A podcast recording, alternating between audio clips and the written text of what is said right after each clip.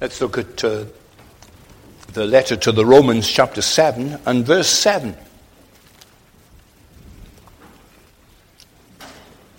What shall we say then?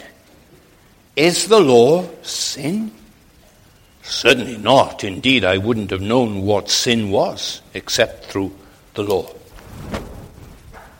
Well, here's a word that we don't very often find these days. We don't meet it, we don't hear it. It's not on the BBC. We didn't hear it on the lips of any politician in the recent campaigns for the general election. I don't hear it coming from Washington, D.C. Let me say something about the disappearance of sin.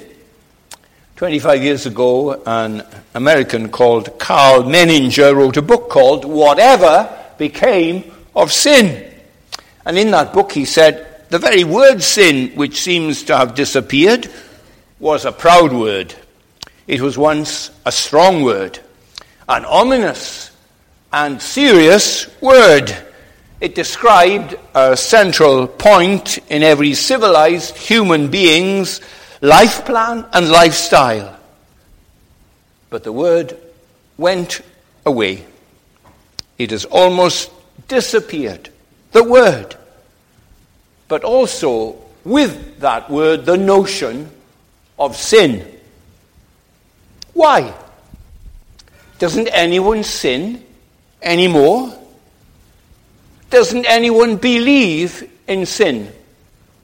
That's on page 14 of that interesting book.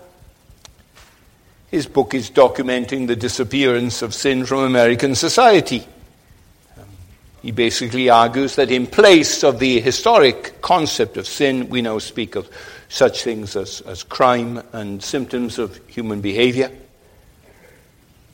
Whenever you look at sin as crime or human symptoms, you're missing the essence of right and wrong behavior in the men and women that you live with and suffer from week by week. Whenever you take sin and turn it into crime, then you've taken God out of the picture. Because sin is committed between a person and God. Crime is uh, wrongdoing between men. So if you call bad behavior a crime, you really defined it downwards. Or if you take sin and you, and you say, ah, well, it's the symptoms of it, then um, heredity and uh, environment, lack of education, poverty, and those are the things that, that cause these uh, bad behaviors, then you are explaining away, you're rationalizing human conduct by what men do. But sin is a God focused word. So Ray Pritchard then um, he went to the local library and he did a computer search with InfoTrac, tens of thousands of articles. He said he'd keep it to the last ten years.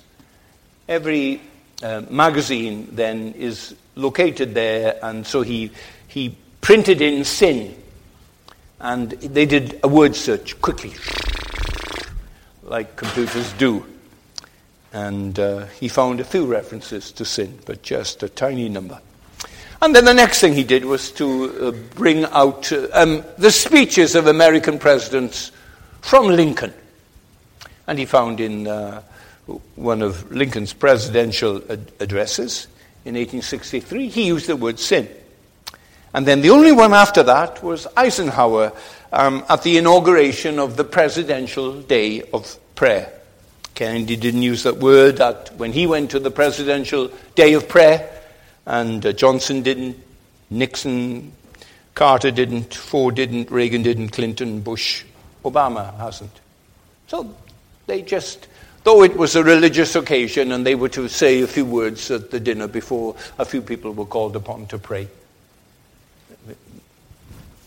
as far as sin was concerned and our British politicians and every single party, they are characterized by the same omission. It, it's a non politically correct word to use. It may not be mentioned, My father, who was born 110 years ago, my father couldn't say the word homosexual. Now, politicians and educationalists and doctors today can't say the word sin. And that difference in speech reveals a different difference in heart attitude to ourselves and to our Creator. We're living in a society which has lost the concept of sin. But it hasn't lost the practice of sin. In Britain, we are ignoring the concept of sin, but the practice of sin, it continues. It's very healthy, unabated.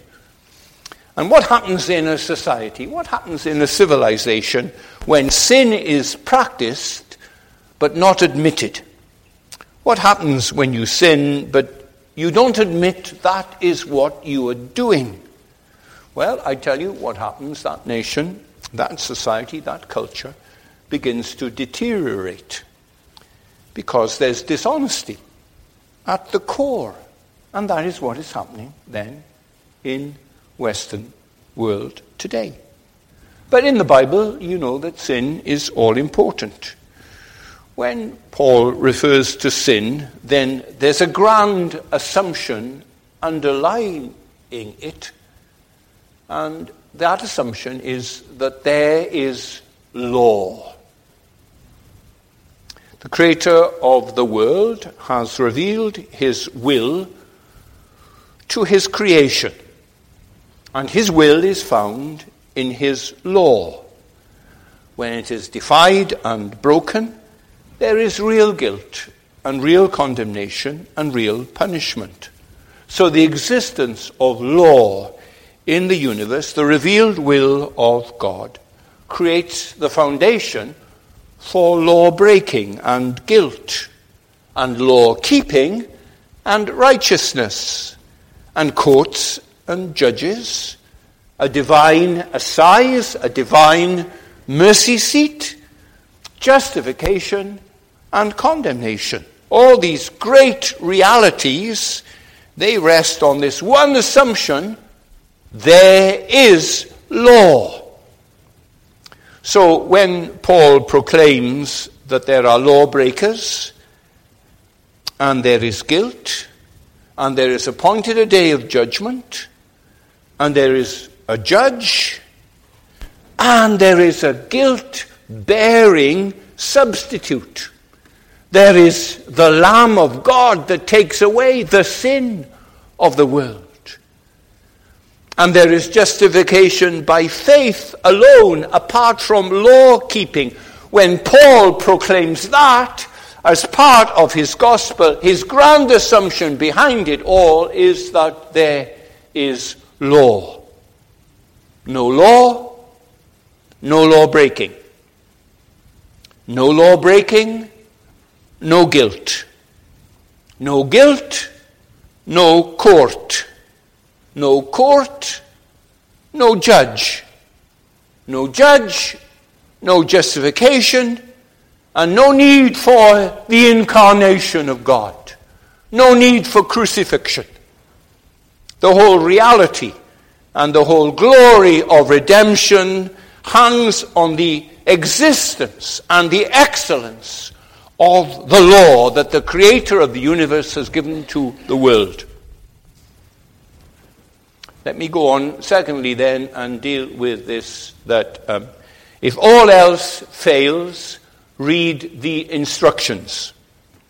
You've heard that, that phrase, haven't you? When you've been with somebody and uh, they're in, confused and uh, you give them a little tip of what they ought to do. It's good advice, we need it. Um, we, have bought a cupboard from IKEA and we think it's pretty straightforward putting together. There's a, a, manual there in eight languages. The first is generally English, but you can see just what they're getting at, and you try and you fail miserably. And the reason was you thought you could do the job without looking at the instructions. Sometimes we need a word about the instructions because we failed in something much more important than putting an IKEA cupboard together.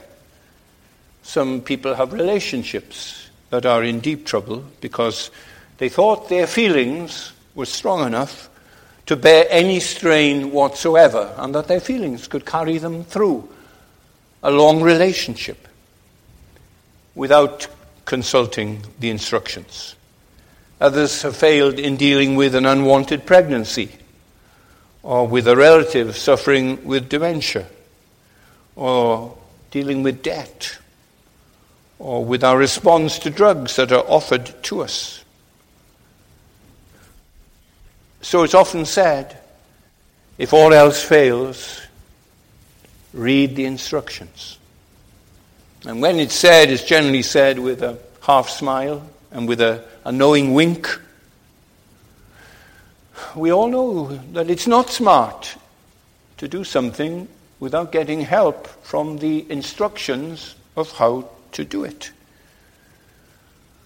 If we begin a project before we consult them, then the wreckage of failure can often be around us.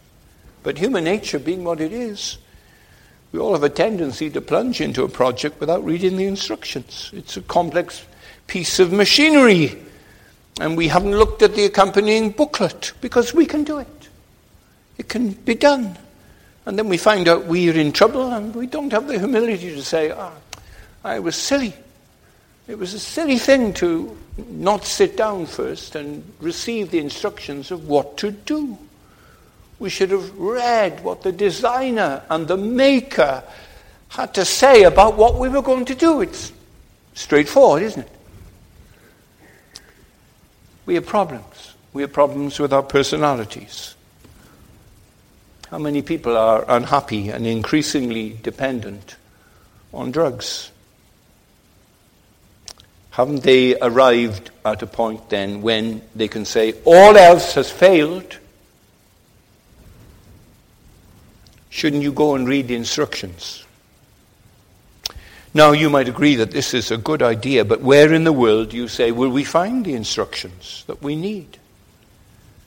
It's one thing to look at the Kindle that your wife has bought and seek to press the buttons and get it to work without first looking at the instructions. You have to go back to them at the end.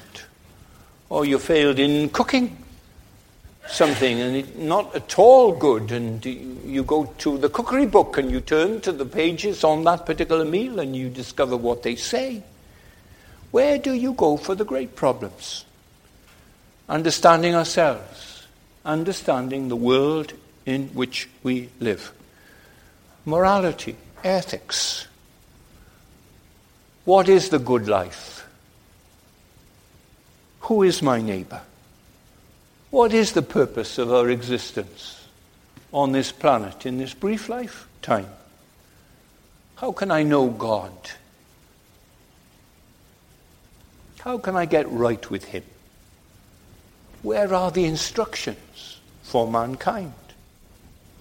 Well, the Bible, you see, very vividly and unforgettably tells us that the creator of the universe, the one who made us in his image, is a personal God. He's a speaking God. He's a loving God. He's an omnipotent God. And he's given us commandments. He's given us instructions telling us how we're to live. You know, we read together this incident tonight in Exodus 20 when God summoned then Moses to come to Mount Sinai and meet with him. And he gave him two tablets of stone, two copies of the Ten Commandments. One, the suzerain, the Lord, gave, it was his copy, and the other was the copy for the people. And they were to be kept in a special place. You'll have no other gods before me. Don't make any idols and fall before them and worship them. Don't take my name vainly. Remember, one day a week, you, you don't live every day of your life for your business and your work and your pleasures, but one day a week you say, I'm just thinking of God today. Honor your father and your mother. Don't do any violence. Keep clear of sexual sin. You don't lie. Honesty, truthfulness. You don't steal what is your neighbor's property, and you don't covet. You, you understood what I said. I communicated to you these things, didn't I? They, they weren't complex, they weren't long words. 174 words in the original. What is it? 32,000 words in the, uh, in the European Union about the importation of cauliflowers. Just that, 100 odd words. And God gives them to his creatures who live in his world. And they're put in a box, an ark. And it's kept uh, when they were going through the wilderness in the center of, of the tribes, it was there. And then when they moved to their capital city at the heart of it, there was a great temple, and it was kept there in the holy place. You think for a moment how different our town would be if people all respected and obeyed those commandments.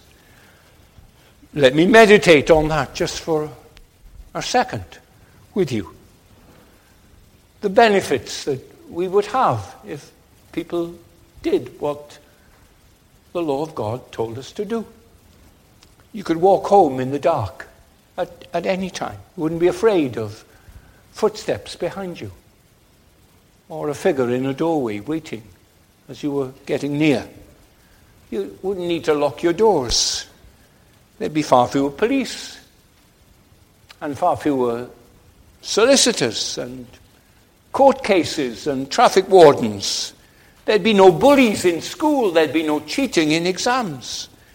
There'd be no drug taking. There'd be no football scandals. There'd be better health because there'd be less obesity and less drunkenness and less lung cancer, and less sexually transmitted diseases. There'd be no members of parliament fiddling their expenses, no banks ripping off their customers, no vandalism, no cruelty to animals, no graffiti. Husbands and wives would keep their marriage vows. The unborn child would be safe from harm in its mother's womb. Elderly people wouldn't be afraid of euthanasia. There'd be no drunkenness, and so on and so on. It would be an immeasurably happier town if people kept the law of God. Old Testament Christians knew and, and loved the law of God. They looked at what the Babylonians and the Amalekites and the Midianites and the Egyptians did in their wretched uh, civilizations, and they had the law of God, and they said, Oh, how love I thy law. I meditate on, meditate on it all day long. That's what they said. The psalmist in Psalm 1 describes a blessed man. And that blessed man, his delight is in the law of the Lord, and in that law he meditates day and night. Does Paul care what you do with the instructions that God has given to you, how to live? Well, it mattered tremendously to him what people thought of God's law, what you do with the law. It really mattered. It matters to us, too. It matters to this congregation, too.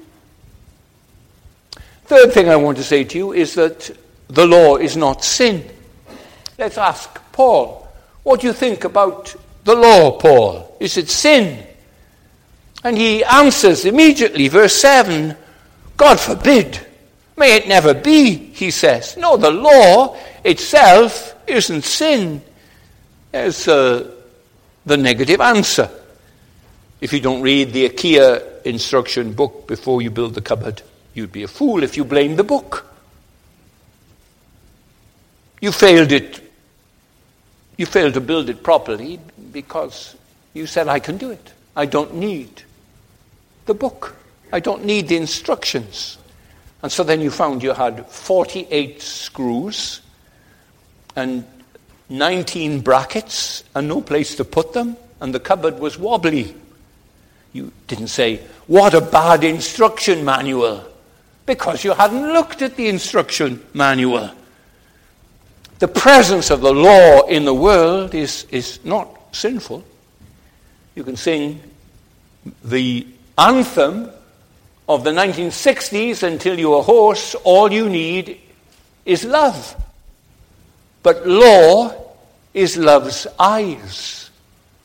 And without law, love is blind. Then, even more powerfully, in verse 12, Paul states very positively his view of the law of God.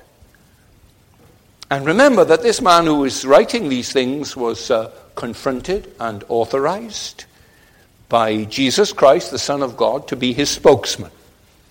And this is what he says about God's great instruction book, which he's given to you, to the people in, in the world, which the Gideons give out and they put in the schools and in the halls of residence. So then he says, verse 12, the law is holy, and the commandment is holy, and righteous, and good. So you see what he's saying. Not only is it not sin, but neither is it not only holy and not only righteous, it's good. The law is good, he says. There is one other place in the, the letter to the Romans where uh, these adjectives are, are found righteous and good. Uh, Romans 5 and verse 7, you know, for one will hardly die for a righteous man, though perhaps for a good man, some would even dare to die. This means that a man simply considered for his righteousness, a man as straight as a rifle, a man of justice, a man of integrity, he may be admired enough for some people to die for him. But a good man, a man considered that his chief characteristics are his kindness, his gentleness, his truthfulness, his love, not just his righteousness. A man who endears himself to people who know him. Uh, uh, they would give their lives for him. Justice or righteousness seems to focus on what is legal and right to do. Goodness seems to focus on what is helpful, what is caring. And they're not in conflict, but they are two ways of seeing and acting, and each is appropriate, and we need them both. So when Paul says that the law is holy and righteous and good, he means that the law is not only a righteous standard of what is right and just, it's not just um, like my wooden meter ruler, which tells me this is a meter in length. It's the standard. And that's helpful, and it's necessary. But the law expresses care as well as straightness and righteousness. It protects the fate of dumb animals, of unborn children, of frail elderly people, of old couples in their home and unable to protect themselves if a violent burglar enters women walking home at night.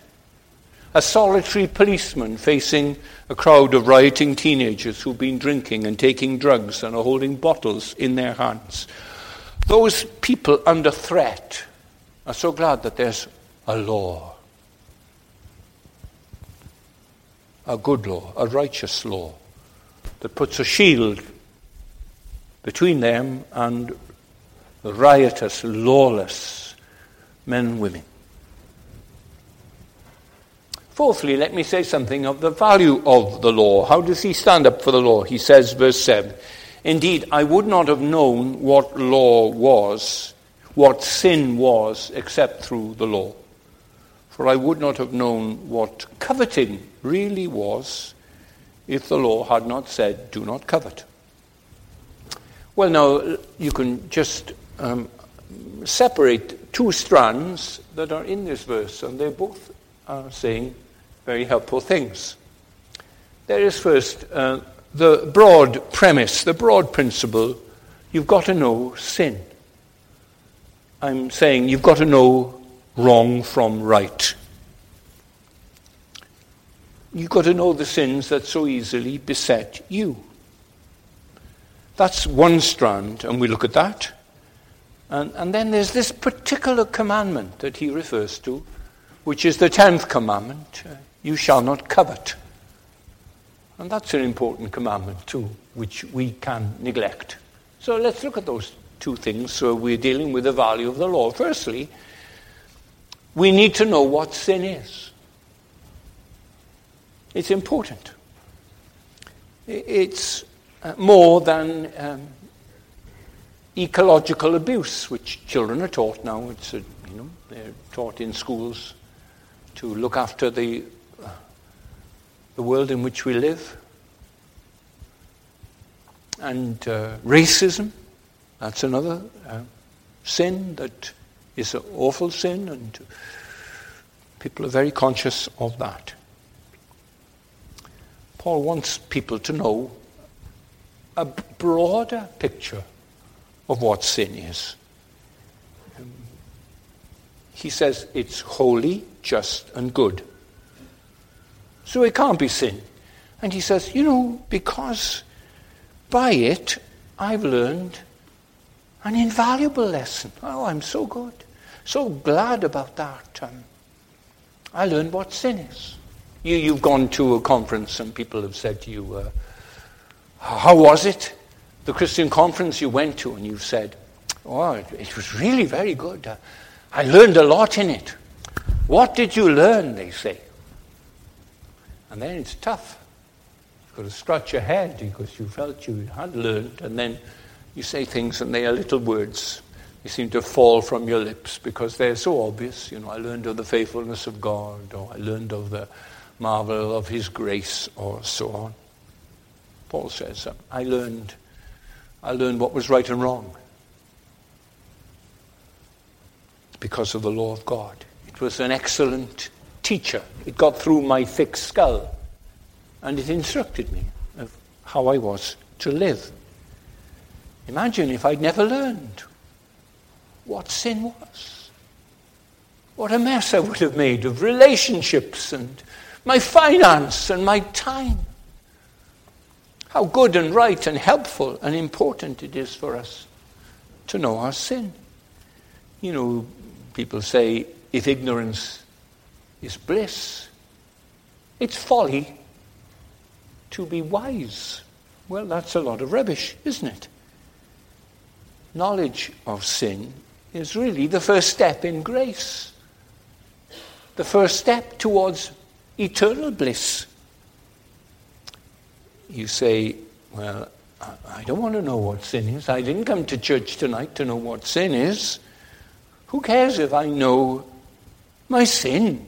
Who cares? Well, Jesus Christ, who could be your Savior. The one you're going to receive your eternal destiny from. He cares. Your neighbors, your family, your colleagues care. I care that you know what sin really is. A lot of people won't be hurting so bad if you learn what sin is. You protest everyone knows what sin is. Well, no, they don't know. The prodigal son who uh, took the, all he could from his poor father and went out and splurged it all on wine, women, and song. He didn't know what sin was. King David playing the part of a peeping Tom on the roof of his palace and spying on Bathsheba. He didn't know what sin was. The drunkard spending so much that his family are impoverished and his oh, own health is being ruined. He doesn't know what sin is. Do the ISIS murderers know what sin is? Does the modernist preacher know what sin is? The drug addict, the gambler, the worshipper who refuses to pay attention to the Word of God. Don't you see that one great problem in, in the world is mankind's ignorance of sin? They don't know that unbelief is a sin. They don't know that failure to love your neighbor as yourself is a great sin. There's a great pain that comes to the soul and to marriage and the family and the church and the world from that not tasting the pain of knowing our sin. There's the eternal loss that comes from refusing to lose our pride and say, I'm a sinner. If you are to know any hope or any expectation of forgiveness and mercy from God and a welcome from God, you must know that there's sin to confess to Him. You've got to know your sin. Read uh, the Ten Commandments as Jesus expounds them in the Sermon on the Mount in Matthew chapter 5, as he speaks about the inwardness of sin. It doesn't register on your face in a, in a frown or on anger, but if it's tolerated in your heart, then it's sin. I've just made then one point from verse 7 so far that it's important to know your sin. That's Paul's first defense. He says, The law isn't sin. On the contrary, the law helps my understanding. It helps me to know what's right and wrong. And this knowing is a holy thing. This knowing my sin and myself is, is a great thing. It's a precious thing. It's a caring, it's a loving thing. It sends me to the Savior. It shows me I need to be saved. And that God has provided a, a Savior identically suitable for me and for every sinner who've come to him. One, one great Savior from all our manifold sins. Come to me, he says. I'm meek and lowly of heart, and you'll find rest for your souls if you come to me. I see my sin, then I see my Savior, and that's the way of salvation, knowing my sin. And then the other point, then, the second thing in his defense of the law is that we need to know a specific sin. And he chooses one for us. Uh, it's the last commandment, it's the sin of covetousness.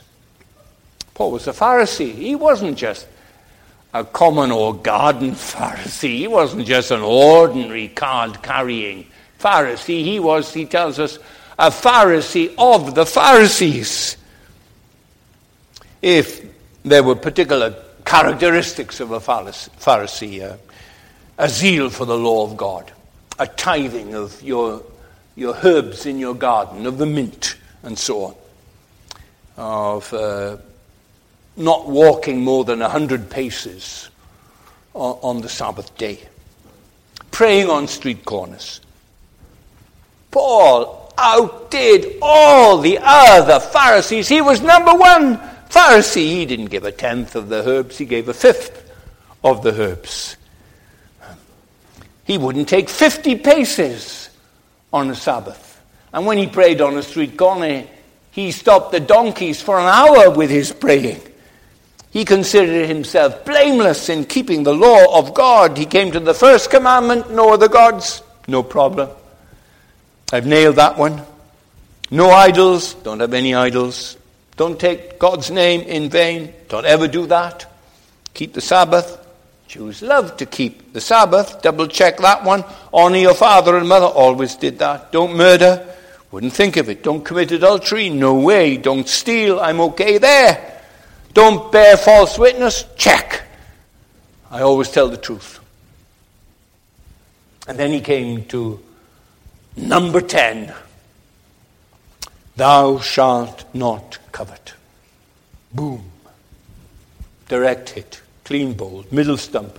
Knock clean out of the ground. Walk back to the pavilion. Dismissed from the team of law keepers. He's a lawbreaker. You thought you'd kept all of the commandments. Because you'd kept them outwardly.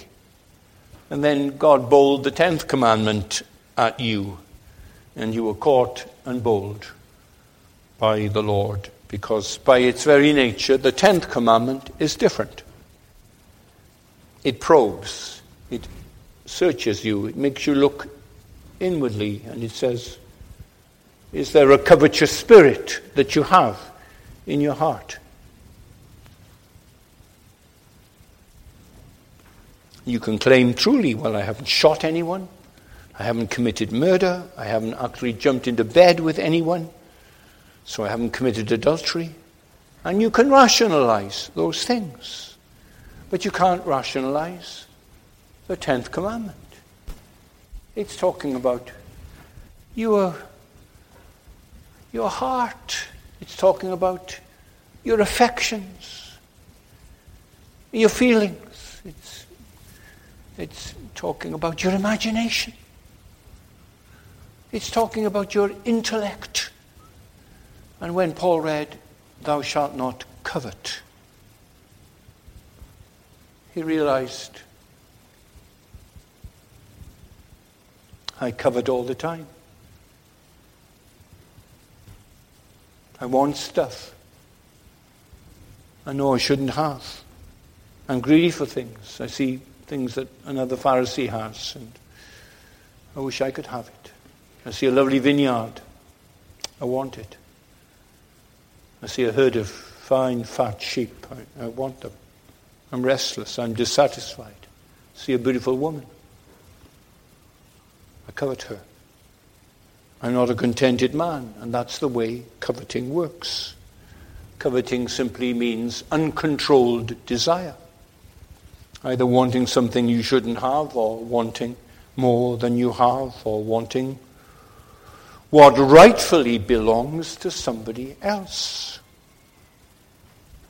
And what Paul says is the law catches us. It does. You can't escape what the law says. It forces us to look not just on the outward, but it means that we we go inward, in and in, and in and in. And there's a ravenous monster there. Uh, it's deceitful and it's desperately wicked, and you can hardly know what it is. Sin is something inward. And what is true for the tenth commandment is true for all the other commandments too.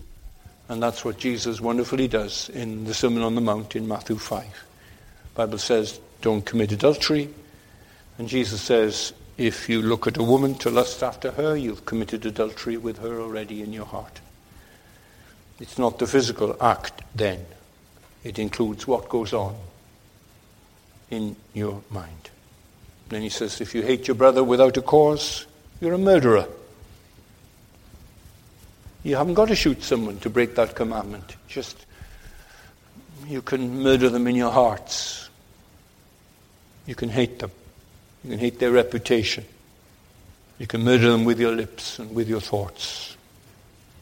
The law of God, it does me a great favor. It becomes my school teacher.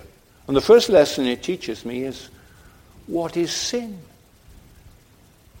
You are a sinner, it says. If you understand the law of God, you understand that, you can never sing, How Great I Am because you ain't much. You're not so great. The law, the law reveals to you the fact and reality of sin in your own heart. Sin, the Catechism tells us, sin is the transgression of the law of God. But then it says more than that. It's want of conformity unto the law of God. Anything that comes less than the requirements of the law. One of our hymns, you know, we love to sing it. Prone to wander, Lord. I feel it. The wandering is our sinning, isn't it? We, we have wandering eyes. We have what the Eagles uh, wrote and sang. Uh, we have lying eyes. Another hymn says, Take away our love of sinning Alpha and Omega be. That's what we want the Lord to be. That's what a Christian does. We, we want to gather our lives uh, uh, and put everything under the Lordship of Christ. Everything. He's protecting us and He's keeping us from temptation and sin and everything out of His control. You see?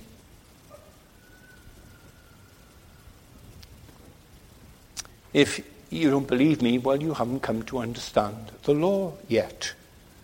When the law of God is rightly understood, then it forces you to face up to the fact of the reality of, of our condition.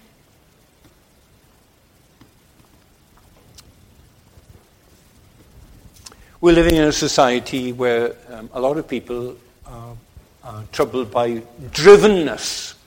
Let me use that word then. They're self driven in their business, in their investments, in their studies. There are others who are driven by their parents.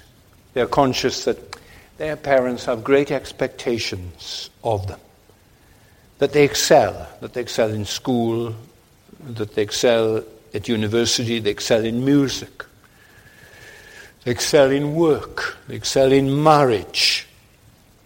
And these people often feel that they can't match up to their parents' expectations of them. And this has resulted in them having an instinctive revolt against such pressures, against any authority over them. And with authority, they're against rules and they're against commandments and laws. They are a bane to them. They long to be free spirits. And they believe that true freedom is freedom from all those kinds of restraints and prohibitions and laws. That's why they don't want to go to the Christian Union and, and, and be told by the Christian Union how they should live and what God expects from them. And they say, well, if I have any children, my children will be free. I just let them let them make choices themselves, and if they hurt themselves, or it'll be, all be part of a learning curve. That's what they say.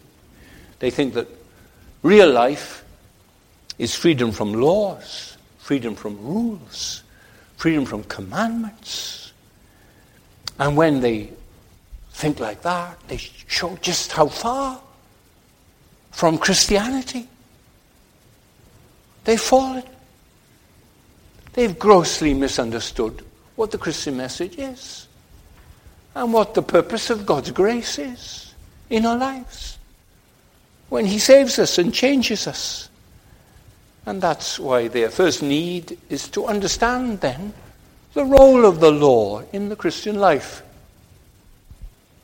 The Apostle John is called the Apostle of Love, and some people want to set him up against Paul and Paul with his justification, and Paul with his righteousness, and John with his love.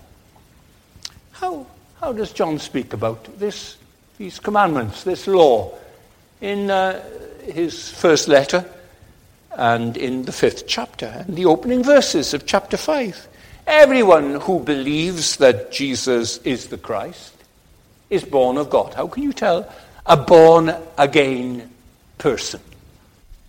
Well, you can tell a born again person not because uh, um, of miracles that he does or fantasies that he speaks about, but he believes that Jesus Christ is the Messiah. That he's God's Son and our Savior. God has sent his Son to be the Savior of the world, and we believe that. And, uh, that's the mark. That's the proof that God has done a work. He's really changed our hearts. He's given us a birth from above.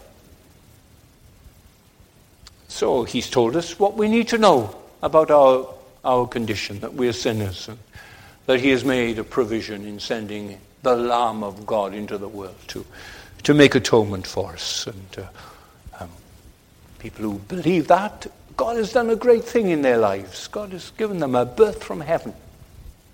And then John goes on, you see, that's only his introduction.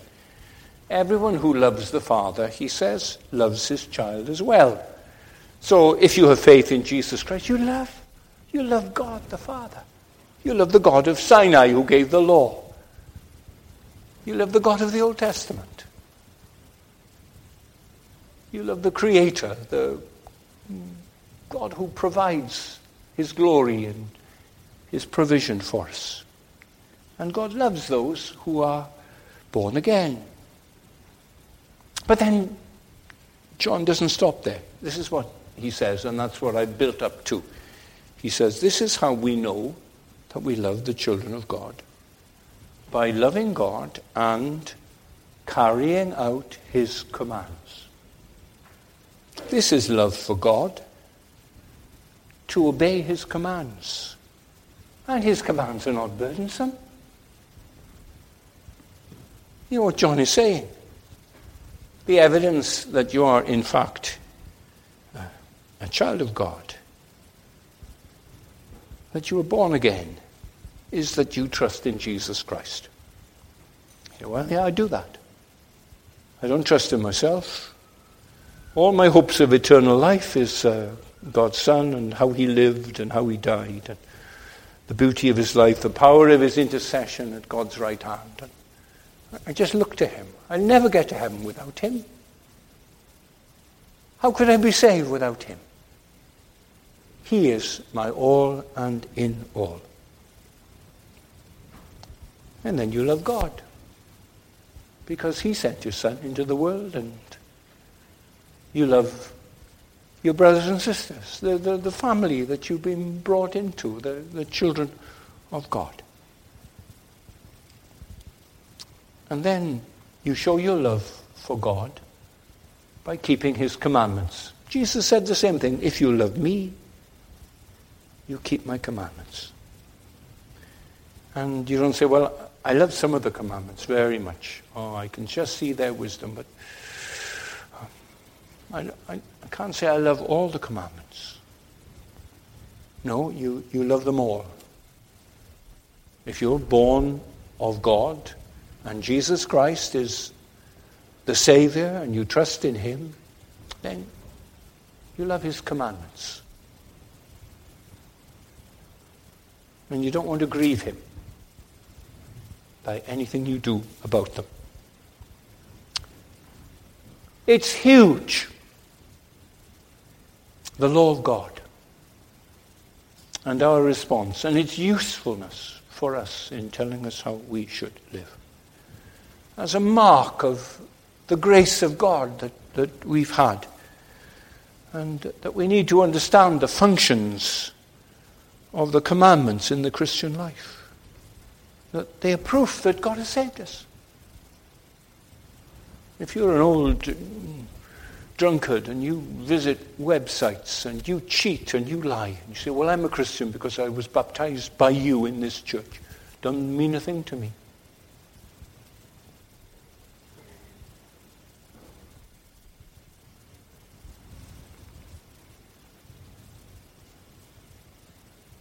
If you love me, keep my commandments. Jesus says, if you love me, do you love the Lord?